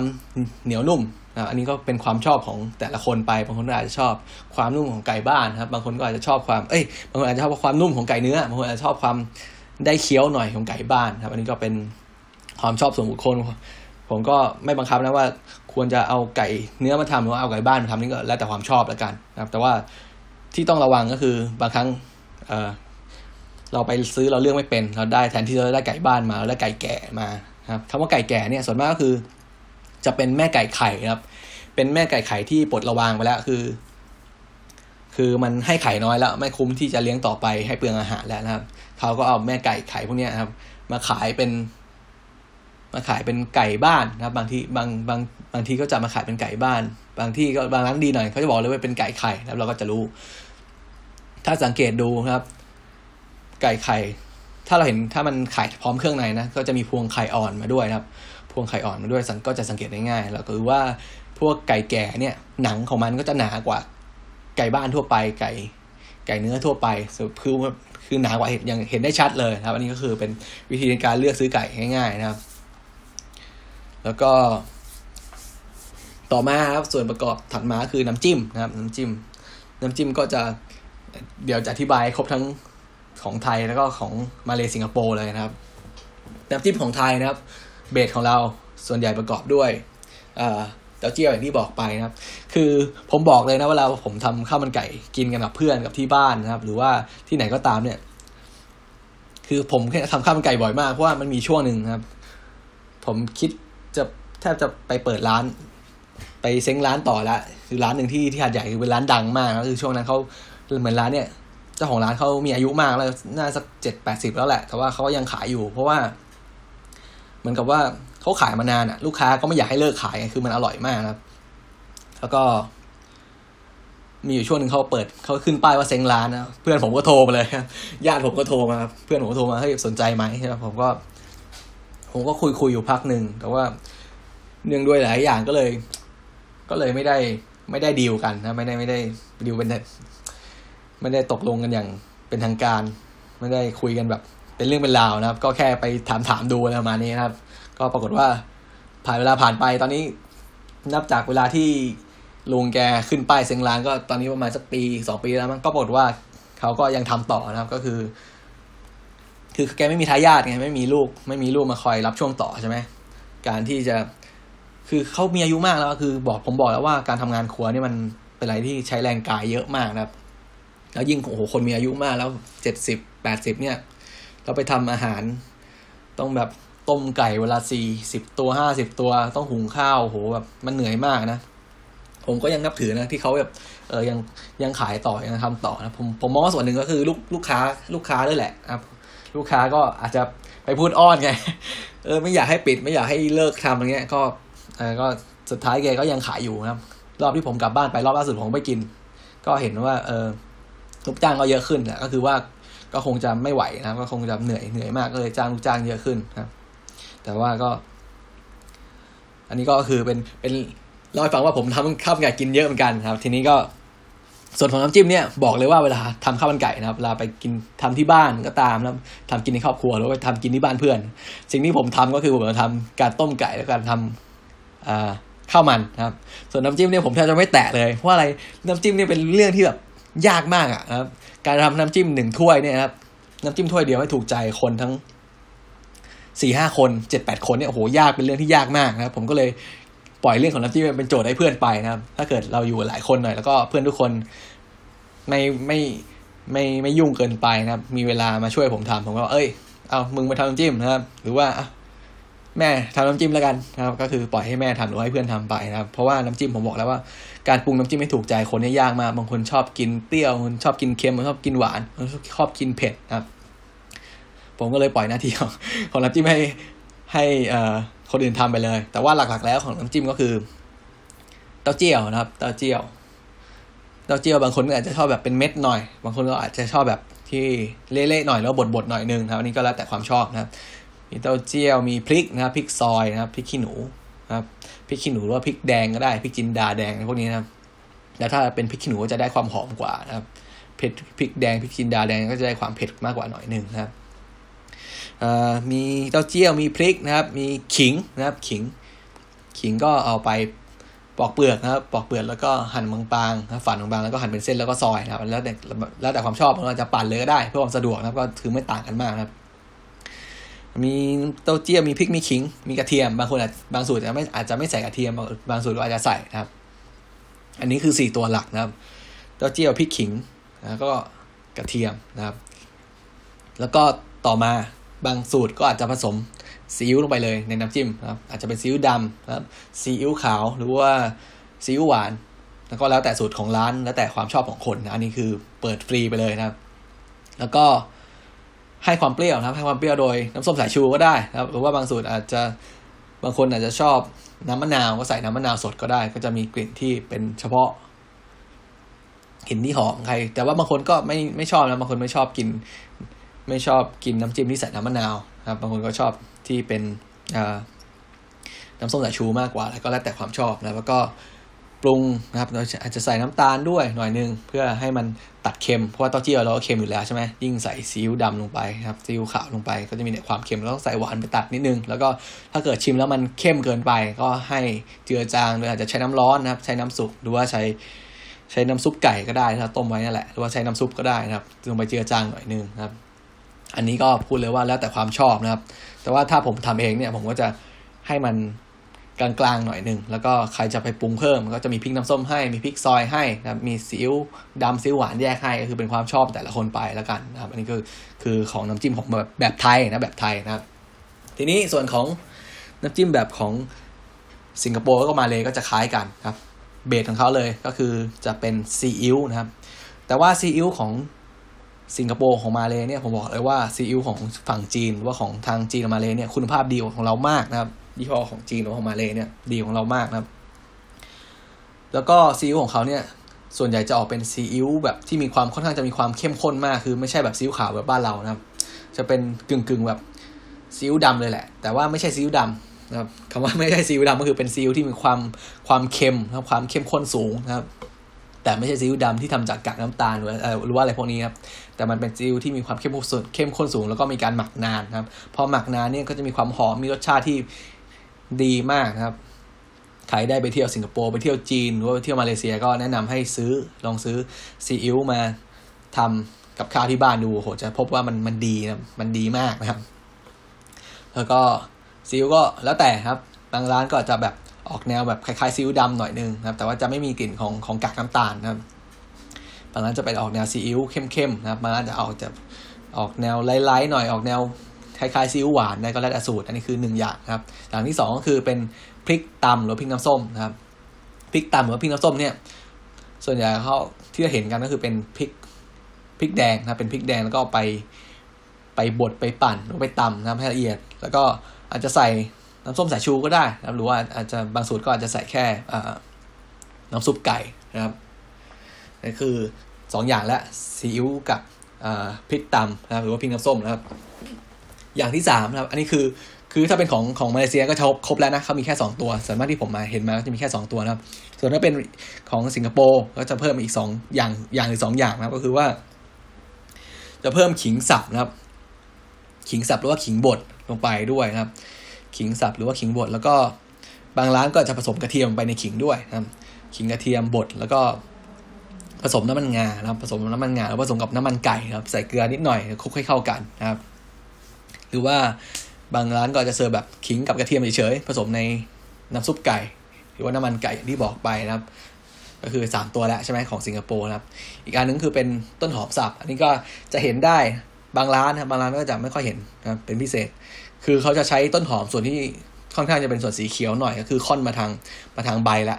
คือใช้ส่วนกลางลำต้นค่อนมาทางใบนะครับ เอาส่วนเนี้ยไปสับนะครับ ไปสับด้วยบดให้ละเอียดนะครับ แล้วก็เอ่อเติมพวกน้ำมันงาครับ น้ำมันงาหรือว่าพวกน้ำมันพืชน้ำมันไก่ครับ มันก็จะมีกลิ่นของ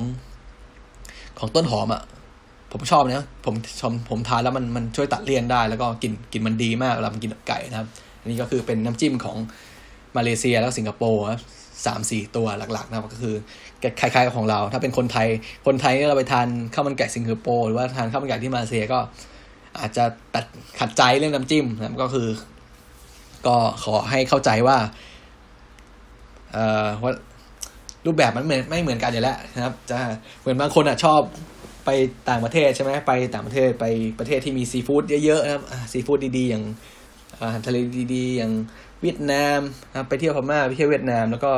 ไปเที่ยวญี่ปุ่นอะไรเงี้ยพกน้ำจิ้มซีฟู้ดติดตัวไปด้วย ก็โอเค ผมไม่ว่ากันถ้าชอบนะผมก็ชอบกินเหมือนกันน้ำจิ้มซีฟู้ดเนี่ยแต่ว่าเขาอยากจะให้ลองทานแบบ แบบที่ชาวท้องถิ่นเขาทานกันบ้างนะครับก็คือว่าบางครั้งเนี่ยซีฟู้ดเขาสดนะครับซีฟู้ดเขาดี ลองทานแบบเออ เนื้อเปล่าดูไหมนะครับ ไม่ต้องจิ้มอะไรเลย ก็คือเราอาจะได้ความหวานนะครับ ความหวานของเนื้อเนื้อสัตว์ของเรานะเนื้อปลาเนื้อกุ้งเนื้อปูอะไรของเรานะครับ บางครั้งอาจจะชอบมากกว่าการทานโดยใช้น้ำจิ้มซีฟู้ดก็ได้นะครับ แต่ว่าผมไม่ได้ว่าไม่ดีนะ ผมก็ชอบน้ำจิ้มซีฟู้ดนะครับแบบเราแค่พูดให้ฟังเฉยๆนะครับ โอเคนะครับ อันนี้ก็ผ่านไปแล้วเรื่องข้าวเรื่องไก่เรื่องน้ำจิ้มนะครับ ก็จะเหลืออีกย่อยๆ อย่างสองอย่างคือน้ำซุปกับก็ผักนะครับ น้ำซุปเนี่ยนะครับ อย่างที่ผมบอกไปว่าหลาย ๆ ร้านที่ขายข้าวมันไก่แบบจริงจังนะครับ ขายข้าวมันไก่อย่างเดียวเนี่ยเขาก็จะ น้ำซุปเนี่ยเขาเขาบางบางร้านเขาจะแยกมาเลยครับแยกมาเลยกับน้ำต้มไก่คือจะไม่ใช่คนละส่วนกัน เพราะว่าน้ำต้มไก่เนี่ยบางทีมันจะขุ่นนะครับ มันจะมันจะขุ่นหรือว่ามันจะมีกลิ่นสาบไก่เยอะกว่านะครับ เพราะฉะนั้นน้ำซุปไก่ของของร้านข้าวมันไก่เนี่ย โดยส่วนมากแล้วเขาจะได้จากการต้มกระดูกไก่นะก็คือไก่เวลาเราเลาะเสร็จแล้วใช่ไหมตามร้านพวกเนี้ยเขาเลาะไก่เสร็จแล้วเขาจะกระดูกไก่เนี่ยไปทำเป็นไปทำเป็นน้ำซุปนะครับ ถ้าเราสังเกตเห็นมันร้านที่น้ำซุปอร่อยอร่อยน่ย อร่อยอร่อยหน่อยนะครับ เวลาเขาเลาะเสร็จนะครับเขาเลาะไก่เสร็จปุ๊บเขาก็จะโยนนะครับ โยนกระดูกไก่ที่เลาะเนื้อออกจนเกลี้ยงแล้วเนี่ย ลงไปในหม้อน้ำซุป แล้วก็ปล่อยให้มันเคี่ยวอยู่ในนั้นแหละนะครับเราก็จะได้รสชาติของอน้ำซุปกระดูกไก่นะครับ ก็จะมีความหวานหอมในตัวนะครับ อันนี้แล้วก็บางบางร้านนะครับ บางคนเอ้บางร้านบางคนก็อาจจะใส่นะครับ อ่าบางร้านอาจจะชอบใช้ ผักกาดดองนะครับบางร้านอาจจะใช้ฟักนะครับ อันนี้ก็แล้วแต่ร้านแต่ว่าถ้าเป็นตัวผมเองผมชอบชอบทานซุปไก่เปล่าๆหรือว่าร้านที่ใส่ฟักมากกว่าใส่ผักกาดดองเพราะว่ามันได้กลิ่น กลิ่นผมชอบกลิ่นแบบน้ำซุปไก่ปกติมากกว่านะครับ แล้วก็ การเลือกนะครับ การเลือกผักกาดดอง ผักกาดดองก็เลือกที่สะอาดนะครับผมแนะนำให้เลือกที่สะอาดดีกว่านะครับ เลือกที่ดูมีดูมีมาตรฐานหน่อยก็คือ อันนี้ก็เลือกไม่ยากผักกาดดองนะครับ ส่วนฟักนะครับ การเลือกซื้อฟักก็คือฟักเนี่ยเวลาเราไปตลาดนะครับ เราบางคนก็ไม่รู้หรอกซื้อฟัก เห็นฟักก็ซื้อมาเลยนะครับ ฟักในตลาดจะมีอยู่สองแบบคือฟักฟักแก่แล้วก็ฟักอ่อนนะครับรือฟักเขียวนะครับ ฟักแก่เนี่ยหน้าตามันก็จะเหมือนฟักธรรมดาเนี่ยแต่ว่าลูกมันจะใหญ่หน่อยนะครับ ลูกมันจะใหญ่แล้วก็ผิวมันจะเป็นสีขาวๆครับ สีขาวเหมือนเป็นคล้าย ๆ มีผงแป้งอยู่นะครับนี่คือฟักแก่นะครับ ส่วนฟักเขียวหรือฟักอ่อนเนี่ย ก็จะลูกจะเล็กกว่าหน่อยนึงย่อมๆกว่าหน่อยนึง แล้วก็ผิวจะมันนะครับ ผิวก็จะมันแล้วก็เป็นสีเขียวอ่อนว่าสีเขียวแก่นะครับ แล้วแต่ครับฟักอ่อนกับฟักแก่ก็เวลาทานก็จะคล้าย ๆ กันนะครับ ผิวสัมผัสก็จะคล้ายกันแต่ว่านะครับฟักแก่เนี่ยนะจะใช้เวลาต้มนานกว่า เพราะว่ามันแก่นะครับ เนื้อของมันจะมีความแขวความแข็งมากกว่า ต้องใช้เวลามากกว่าหน่อยนึงในการในการต้มน้ำซุป แต่ว่าฟักแก่เนี่ยพอต้มออกมาแล้วนะครับ ซุปมันก็เนื้อฟักจะไม่เปื่อยนะครับ มันจะอยู่ได้นานกว่า แล้วก็เคี้ยวอร่อยกว่า พอกัดกัดเนื้อฟักในน้ำซุปมันก็จะมีความยังยังไม่เละนะครับ ต่างกับฟักอ่อนหรือฟักเขียวนะฟักอ่อนเนี่ยเวลาเอาไปต้มนะพอพอต้มเสร็จปุ๊บ ถ้าเกิดเราต้มนานเกินไป ตัวฟักมันก็จะเละนะครับ เนื้อฟักก็จะเละอันนี้ก็คือ ถ้าใช้ฟักอ่อนทำก็ทำได้ต้มง่ายกว่าด้วย แต่ว่าต้องต้องระวังให้ดีต้องคอยดูระยะเวลานะครับฟักอ่อนก็จะเหมาะเอาไปเอาไปผัดมากกว่า ผัดไข่ผัดน้ำมันได้หมดเลยนะครับ ส่วนฟักแก่ก็เหมาะจะเอาไปทำเป็นซุปแล้วต้มจืดอะไรพวกนี้นะครับ นี่ก็เป็นวิธีการเลือกฟักอ่อนฟักแก่นะครับ แล้วก็อีกอย่างหนึ่งที่ ผมไม่รู้ว่าคนอื่นชอบทานไหมนะคือผมอะครับเป็นคนที่ไม่ชอบทานไม่ชอบกินขึ้นช่ายนะไม่ชอบผักขึ้นช่ายเลยเพราะผมมองว่าขึ้นช่ายมันมีกลิ่นอะมันมีกลิ่นอะไรที่ผมไม่ชอบ แต่ว่านะครับ พอโตขึ้นมาผมกลับรู้ว่า การใส่ขึ้นช่ายไปในน้ำซุปอะมันทำให้น้ำซุปมีกลิ่น แล้วก็มีรสชาติเฉพาะตัวมากเลยนะครับ คือผมสังเกตดูนะ ถ้าเกิด ถ้าน้ำซุปของเราถ้ามันจืดๆอยู่นะครับ แล้วก็คุณลองใส่ขึ้นช่ายไปสักขึ้นช่ายสับขึ้นช่ายซอยเนี่ยไปสักช้อนหนึ่งนะครับ มันจะทำให้น้ำซุปของเราเนี่ยมีกลิ่นหอมขึ้นมาแล้วก็กลิ่นเนี่ยมันได้อยู่แล้วครับ แต่ว่ามันจะมีรสชาติแบบ หวานเล็กๆอะครับ มันทำเวลา น้ำซุปที่มีใส่ขึ้นช่ายลงไป จะมีรสชาติหวานเล็ก ๆ แล้วก็ เราจะรู้สึกว่ามันคล่องคอมันเย็นครับ เพราะว่าขึ้นช่ายมันมันเขาบอกว่าเป็นผักที่มีฤทธิ์เย็นนี่คือตามความตามความเชื่อของไม่ความเชื่อตามวิถีจีนครับ ฟักขึ้นช่ายนะครับ เป็นผักที่มีมีฤทธิ์เย็นทานไปก็ทำน้ำซุปสดคล่องคอคล่องคอนะครับ อันนี้ก็ลองดูใครใครชอบ ใครชอบ ทานต้มจืดพวกนี้ แล้วก็ยังไม่ลองทำต้มจืดแบบใส่ขึ้นช่ายก็ลองใส่ดูแต่ไม่ต้องไม่ต้องใส่เยอะนะใส่แค่พอประมาณนะครับ อาจจะอาจจะกินแรงเกินไปนะครับ แล้วก็บางสูตรก็อาจจะใส่ต้นหอมซอย ผักชีซอยนี่ก็แล้วแต่ความชอบนะคือได้หมดเลย แต่ว่าน้ำซุปนะครับตัวน้ำซุปก็แนะนำว่าให้ต้มจากกระดูกนะครับต้มจากกระดูกไก่ แล้วก็พยายามช้อนฟองเรื่อยๆ เพื่อไม่ให้น้ำซุปเนี่ยมันขุ่นเกินไปนะครับ แล้วก็พอต้มเดือดนะครับเราตั้งไฟนะครับ เราเอากระดูกนะครับ ใส่ในน้ำแล้วก็ตั้งไฟพอเดือดปุ๊บนะครับ แล้วก็ช้อนฟองออกสักหน่อยหนึ่งครับ แล้วก็เบาไฟครับหลีไฟเบาๆให้มันต้มต้มกระดูกเคี่ยวความหวานจากกระดูกออกมา แล้วก็คอยช้อนฟองเรื่อยๆน้ำซุปของเราก็จะใสนะครับหอมเป็นซุปกระดูกไก่นะครับ ทานกับข้าวมันไก่ แล้วก็สุดท้ายก็คือผักนะครับผักชีต้นหอมแตงกวาครับ เป็นผักที่เราจะพบเห็นได้ ทั่วไปในข้าวมันไก่หลักคือแตงกวานะครับ การเลือกแตงหรือว่าแตงกวาแตงร้านนะครับ เราไปซื้อในตลาดนะครับ แตงก็จะ ของอันนี้คือของแบบเห็นทั่วไปในตลาดของไทยนะก็คือจะแบ่งเป็นแตงกวาแล้วแตงร้านนะต่างกันยังไงครับ แตงกวาลูกก็จะสั้นกว่าหน่อยลูกเล็กกว่า ผิวจะออกหรือสีเหลืองๆเอ้ย ผิวจะออกขาวๆเหลืองๆมากกว่าแตงร้านนะครับ ส่วนแตงร้านเนี่ยลูกก็จะยาวกว่านะครับ ลูกก็จะยาวกว่า ผิวก็จะเขียวกว่านะครับ ก็รสชาติก็จะแตกต่างกันนิดหน่อยกลิ่นก็จะแตกต่างนิดหน่อยแต่ว่าแล้วแต่ความชอบนะบางคนก็ชอบทานแตงร้านมากกว่าเพราะว่ามันหวานกว่าครับบางคนก็อาจจะชอบ เอ้ยบางคนอาจจะชอบแตงร้านมากกว่าเพราะว่ามันกรอบกว่า มันมันหอมกว่า บางคนอาจจะชอบแตงกวาเพราะว่ามันหวานกว่าอะไรอย่างเงี้ยครับก็แล้วแต่ความชอบนะครับ แต่ว่าการเลือกแตงกวานะ ถ้าเกิดเราชอบแบบกรอบๆนะครับ เนื้อเนื้อไม่เละเกินไปเนื้อไม่ฟ้ามนะครับเนื้อตรงส่วนที่เป็นเมล็ดนี่ไม่ฟ้ามไม่เละก็ให้เลือกลูกที่ยังค่อนข้างจะเขียวๆหน่อยนึงครับ ส่วนลูกที่มันออกเหลืองๆหรือว่าออกขาวๆไปแล้วเนี่ย คือมันค่อนข้างจะแก่มันค่อนข้างจะสุกเกินไปแล้ว เนื้อส่วนที่เป็นติดเมล็ดเนี่ยมันก็จะมีมีฟ้ามนะครับ มันจะเนื้อมันจะหลวมแล้วมันจะเวลาไปทานกับข้าวมันก็จะไม่กรอบเท่าที่ควรนะครับ อันนี้ก็เป็นเป็นเทคนิคในการเลือกแตงกวานะครับ แตงกวาก็บางคนไม่ชอบทานแตงกวาเพราะมันขมนะครับ แต่ว่าส่วนใหญ่ก็ยังไม่ค่อยเห็นนะ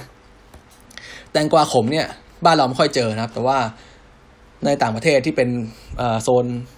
โซนอากาศอบอุ่นไม่ใช่อากาศร้อนชื้นอย่างบ้านเรานะครับ อย่างโซนอากาศหนาวหรือว่าอากาศอากาศอบอุ่นเนี่ย จะพบปัญหาว่าแตงกวามันขม เพราะว่าเนื่องด้วยสภาพอากาศครับ เจอแดดไม่เพียงพอครับ อุ่น แดดไม่พอน้ำไม่พอหรือว่าดินดินไม่ดีพอมันจะทำให้แตงกวาเนี่ย รีบแล้วก็มีเกิดรสขมได้ครับ วิธีแก้ก็รสขมส่วนมากจะอยู่ที่ผิวนะครับ อยู่ที่เปลือกมันหรือว่าอยู่ที่ขั้วมันหัวท้ายนะครับ วิธีแก้ก็ตัดขั้วทิ้งไปหัวท้ายแล้วก็ปอกเปลือกนะครับ ถ้าเจอแตงกวาขมนะครับ แต่ว่าถ้าถ้าในบ้านเราเนี่ยแทบจะไม่ค่อยเจอนะ เพราะว่าเอ่อบ้านเราแดดดีแล้วแดดดีดีเกินไปนะครับ แดดดีอยู่แล้วอากาศดีน้ำพอแล้วนะครับ เพราะฉะนั้นปัญหาแตงกวาขมในบ้านเราก็จะไม่ค่อยเจอเท่าไหร่นะครับนนี้ก็ เป็นวิธีในการเลือกแตงกวานะครับว่าแตงที่มันกรอบเนื้อข้างในไม่ฟ้ามเลยก็คือให้เลือกสีที่มันเข้มๆหน่อยถ้าสีมันอ่อนว่าสีมันจางแล้วเนี่ยแสดงว่ามันมันแก่แล้วมันใกล้สุกแล้วเนื้อจะเละๆหน่อยนะครับ ส่วนการเลือกผักชีต้นหอมก็ไม่มีอะไรครับ เลือกที่ใบมันแข็งแรงนะครับ เลือกที่ใบมันไม่เหี่ยวนะครับ ใบเขียวแล้วก็ก้านมันไม่เหี่ยว โดยเฉพาะต้นหอมนะครับต้นหอมเนี่ได้ถ้าได้ต้นหอมสดเนี่ยโห มันจะเนื้อต้นหอมมันจะหวานนะครับ จะมีกลิ่นที่ ดีกว่าต้นหอมที่แบบเก่าเก็บมากนะครับ เพราะฉะนั้นก็วิธีเลือกต้นผักชีต้นหอมก็ไม่ยากครับดูใบใบไม่เหี่ยวใบแข็งแรงก้านก้านไม่เหี่ยวก้านยังชูชูแบบเต่งตึงอยู่อะไรมานี้ครับเหมือนต้นหอมแหละเลือกเหมือนกันนะครับอันนี้ก็เป็นวิธีการเลือกผักผักชีต้นหอมแล้วก็แตงกวานะครับ โอเคสำหรับก็วันนี้นะครับคนติดคุกนะครับ ตอนคุกกันเถอะเรานะครับ ก็พูดถึงข้าวมันไก่นะครับหนึ่งในเมนูโปรดของใครหลายคนแล้วของผมด้วยนะครับ ก็เราก็ พูดไล่มาตั้งแต่การทำข้าวนะครับที่มาของข้าวมันไก่นะครับ แล้วก็การต้มไก่การเลือกซื้อไก่ การทำน้ำจิ้มนะครับการทำซุปการทำผักอะไรพวกนี้นะครับ ก็ใครสนใจนะครับ